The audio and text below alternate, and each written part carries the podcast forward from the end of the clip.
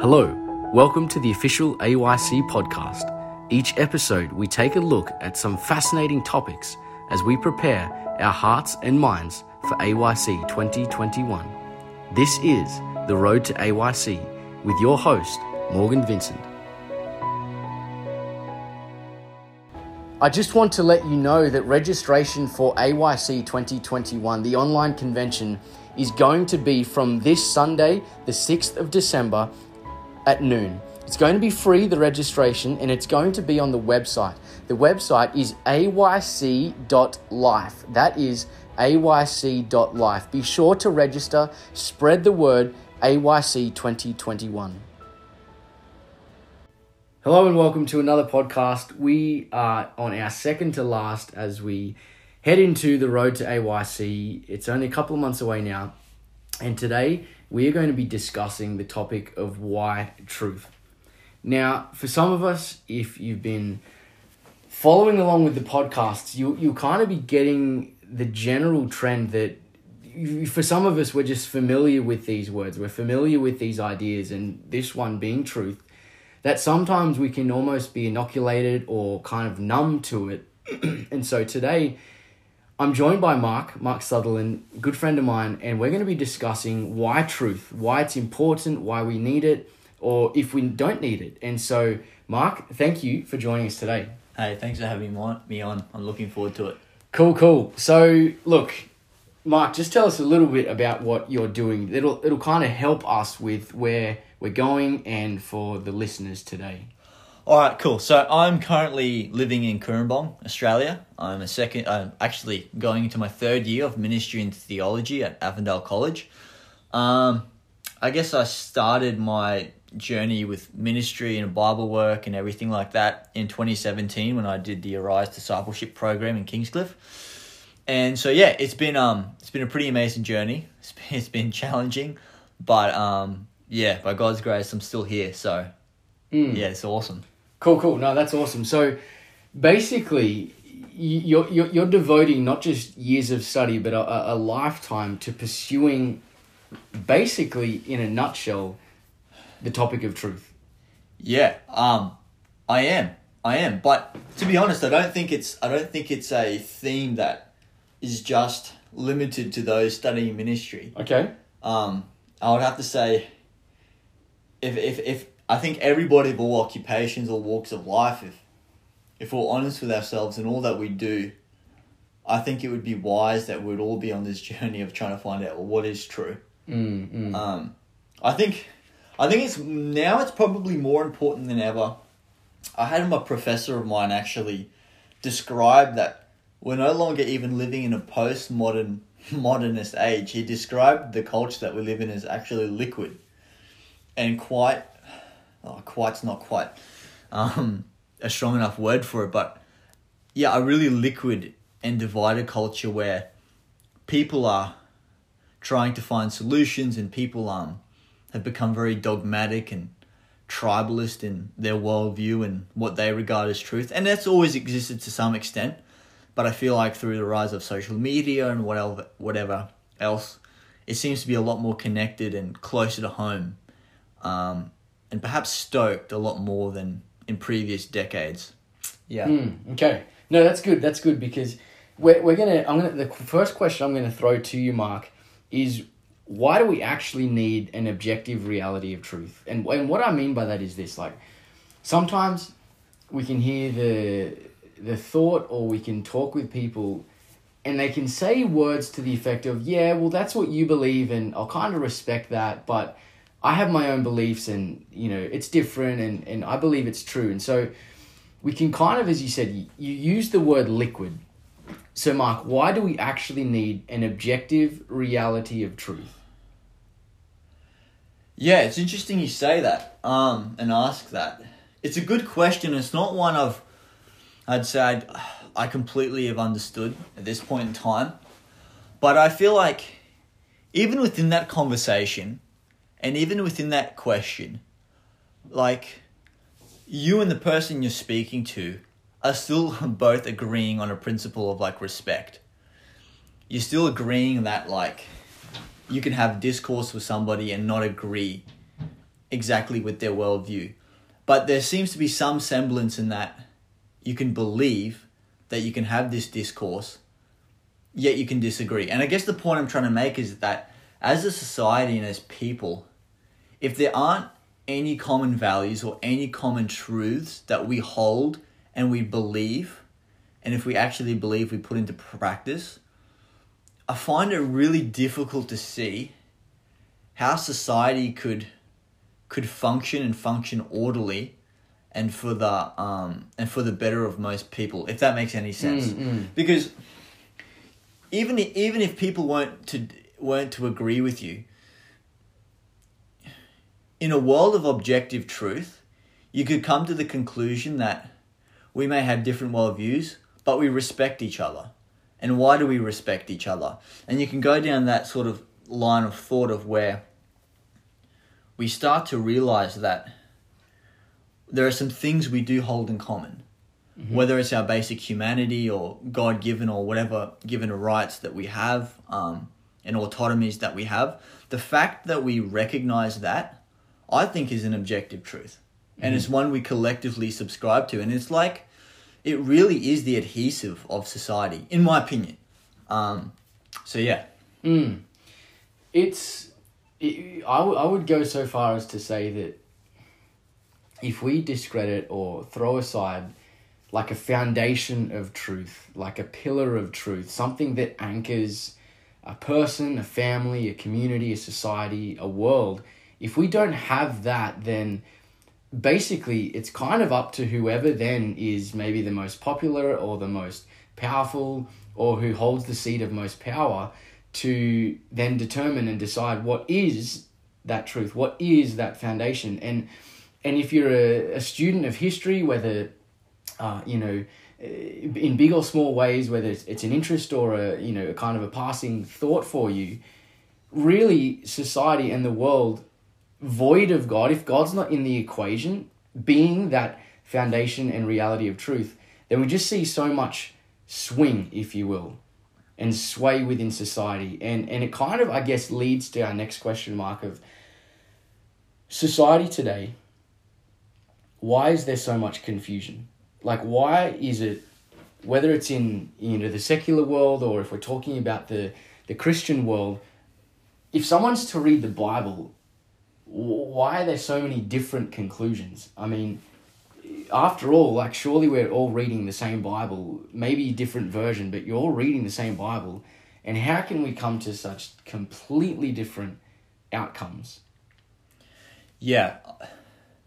I think I think the fact is since the fall that we see in the book of Genesis, man has been predisposed to have a deceitful heart.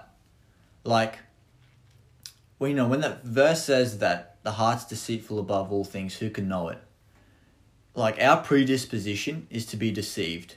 And to be and to be de- deceived is to genuinely believe something that is not the truth or something that's other than the truth.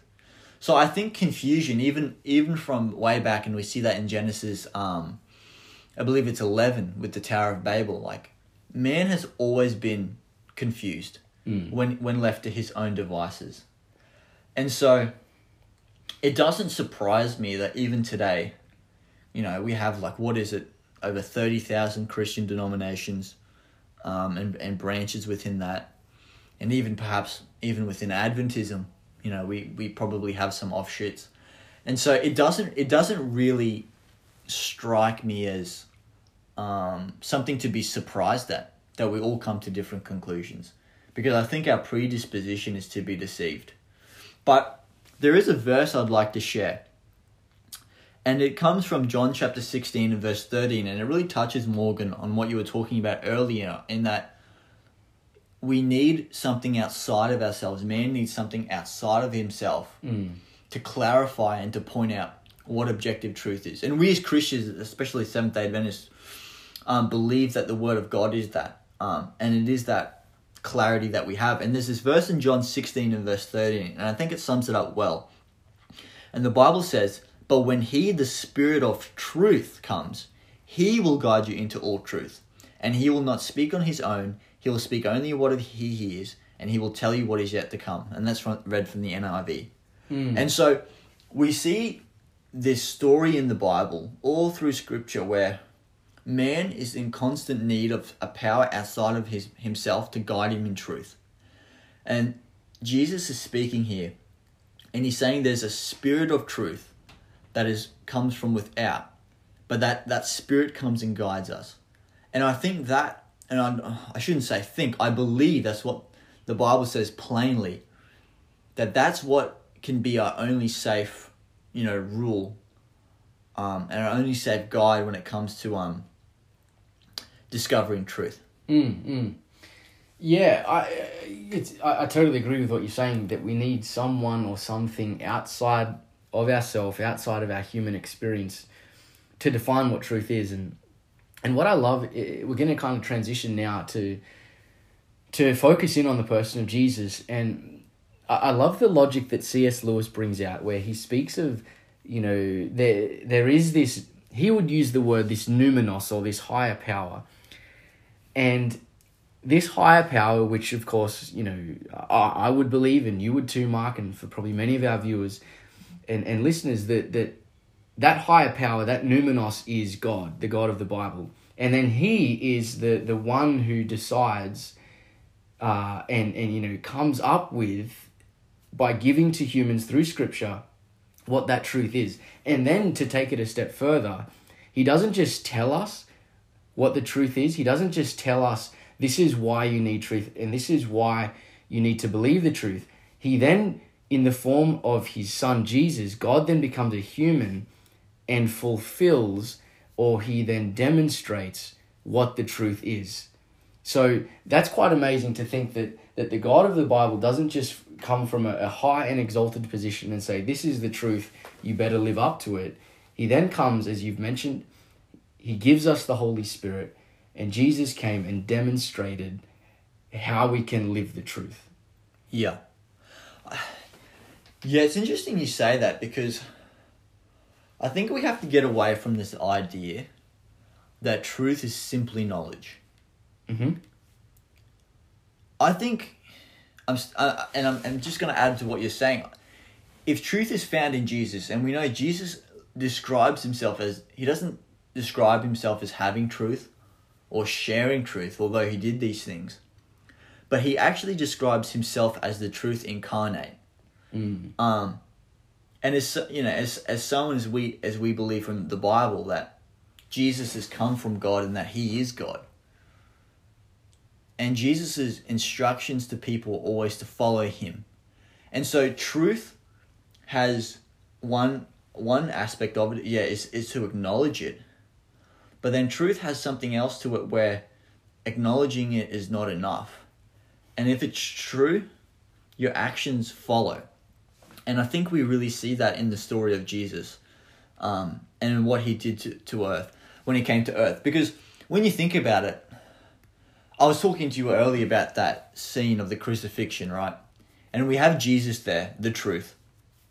And and Pilate comes to him and asks asks Jesus, "Well, what is truth, you know?" He's in the middle of a trial. He can see that Jesus is is in, is innocent. He can see Jesus for who he is.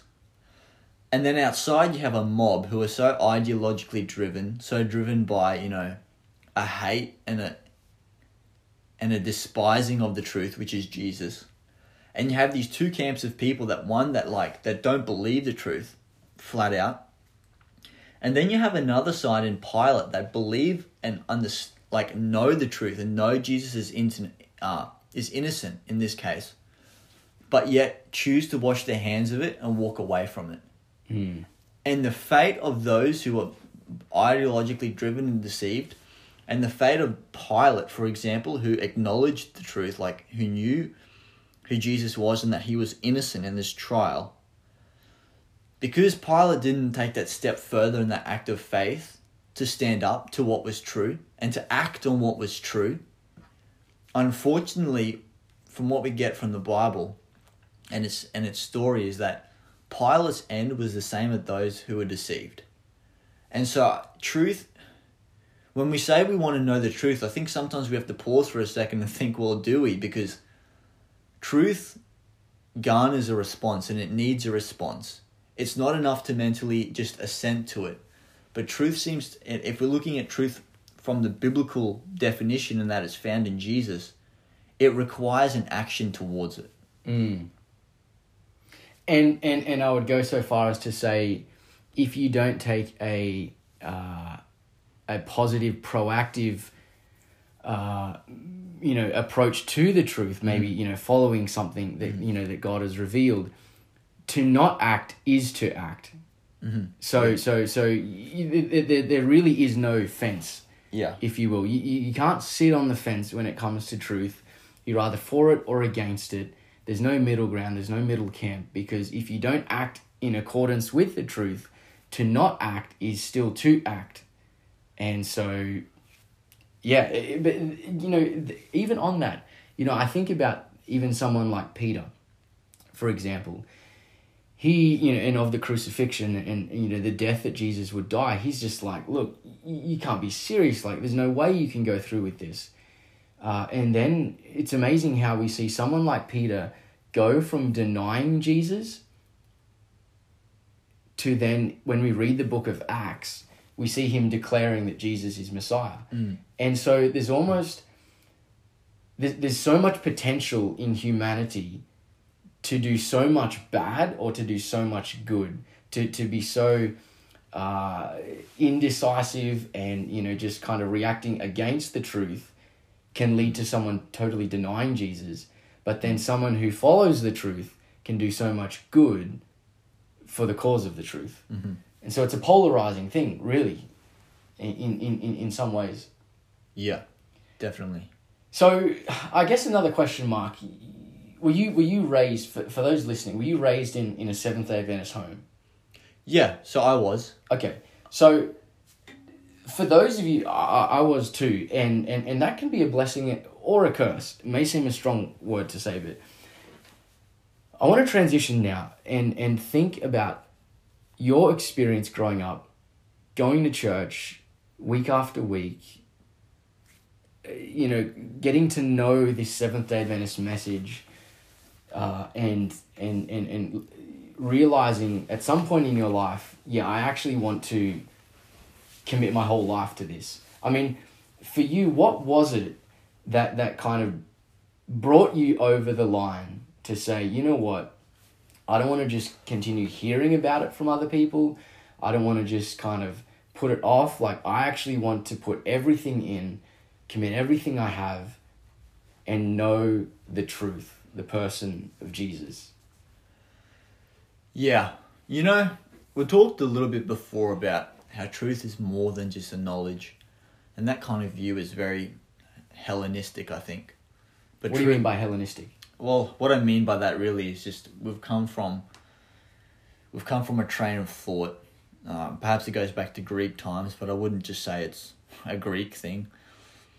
Um, we've come to this train of thought where you know, truth seems to just be, and perhaps we treat the Bible a little like that. Truth just seems to be this mental assent, assent mm. to, to assent to things and facts and and stuff really, where you nod your head and you agree it's real, but if, but if you to put into, put perhaps into a predicament where you've got to act on it, maybe our heart would be a little bit slower than our head. I say that because in my upbringing, I have no regrets, and I have, and I think it was a blessing in that my parents did raise me to understand why I was an Adventist.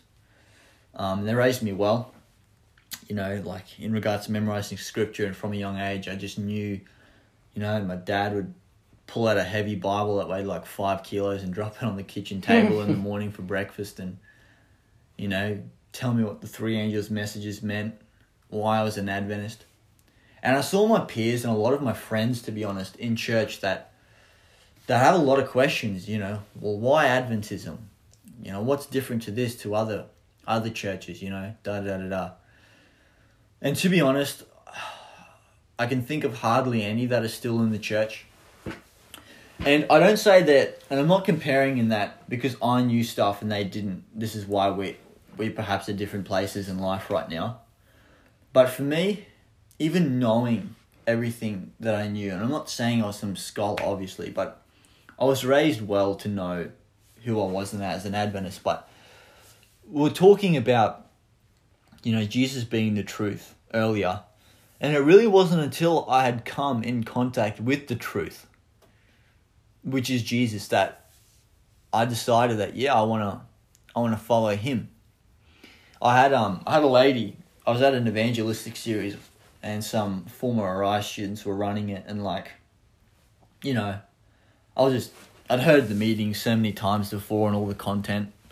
Uh, don't get me wrong, like you always learn something new, but generally speaking, you just know what it's all about. And I had a lady come to me afterwards, and we are talking, and she could just see something was wrong with me. Probably, I was probably a little um, pig-headed and stubborn.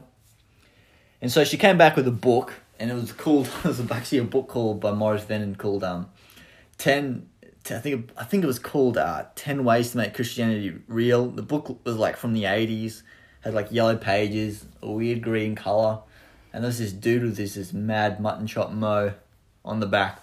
Anyway, I got reading the book, and within a few pages, it had me in tears. And I'm not saying that like you know the emotions are what validates truth or anything like that, but I guess the point is you have a heart encounter with who Jesus is. And until you do, until it's a personal experience where, like in John chapter 3, where for Nicodemus he knew everything. I mean, he's the equivalent of like a plant based diet, you know, Sabbath adhering Seventh day Adventist scholar. And the guy knew everything, but he had yet to come in contact with truth, mm. with what Christian truth actually is, which is found in Jesus. And the most simple, the most simple lesson to him went over his head, and he didn't understand it. And it took a few years. But like we saw in John 16 13, that that spirit of truth comes. And when it comes to the heart and makes the reality known, the objective reality known that Jesus Christ had lived, had died for you, and he's risen again. And if you're an Adventist, you'd understand that right now he's interceding for you. When that truth hits home, and that love of God hits home to you in a way that only the Spirit can bring, it's then and only then you have a true encounter with truth. Mm. Because the in, in, the rest, like what matters in the end? Mm. In the end, everything go is vanity anyway. Like Solomon says, the wise and the fool, they have the same end. Mm. From from dust you come and dust you return. And so until we, as people, and until you as an individual or whoever's listening, until you have an encounter with the man Jesus Christ himself, the way, the truth, and the life, until that truth is established, and by faith you say, Yes, I want to follow that truth. Wherever he goes, whatever he says, whatever he reveals, even if I don't understand it completely at the time.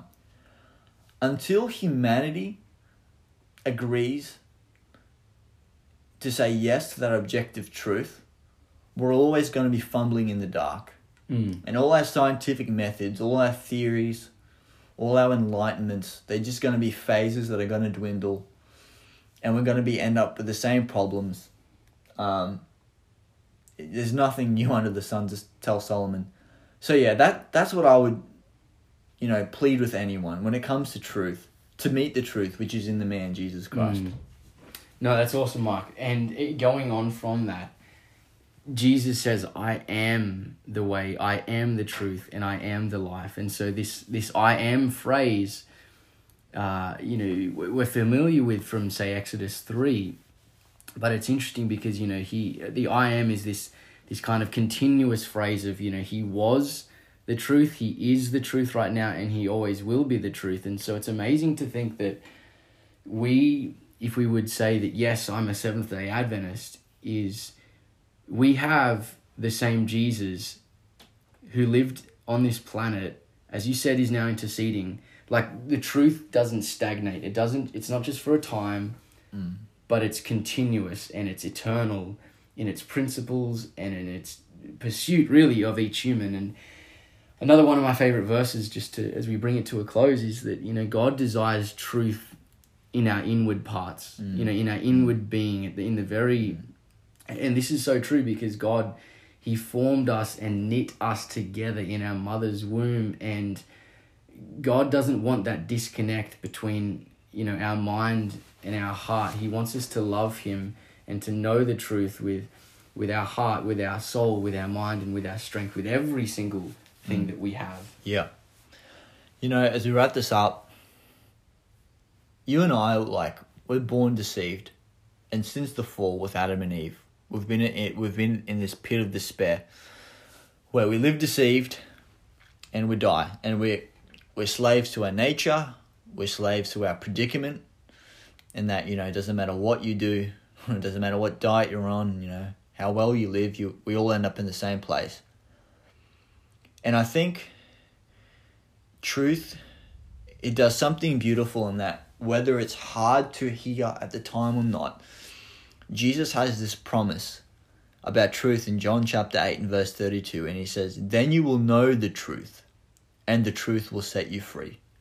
And if the truth is found in jesus and you know that truth and you know him personally you're set free you know through his spirit you're set free from not only just yourself and your own your own inclinations and desires of your heart, but you're set free from death. I mean, really, those who pass away in Jesus are just sleeping for a little while.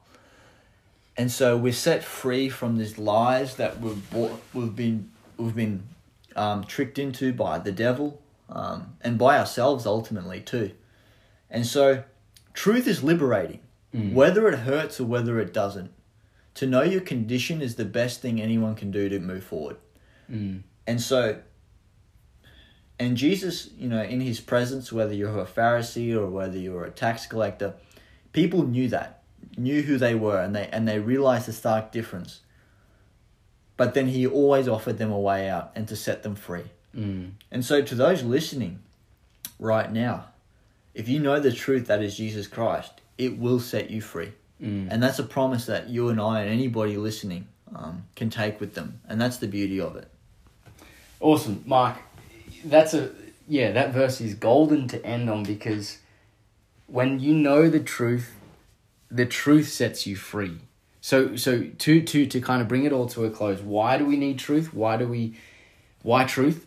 To answer that question, well, the truth sets us free. We can't set ourselves free, and that is in a nutshell why truth is critical uh, for you in your life, for the life of your family, your community, your friendship networks, and really for society at large.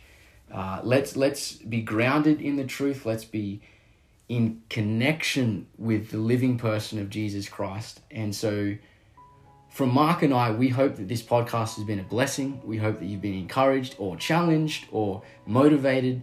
Uh, but whatever you were, we just pray that you you have a more intimate and deeper experience and walk with uh, the truth, which is Jesus. Stay tuned. There's going to be more uh, as we lead up into the uh, well, yeah, to the road to AYC. So be sure to watch out for that as well.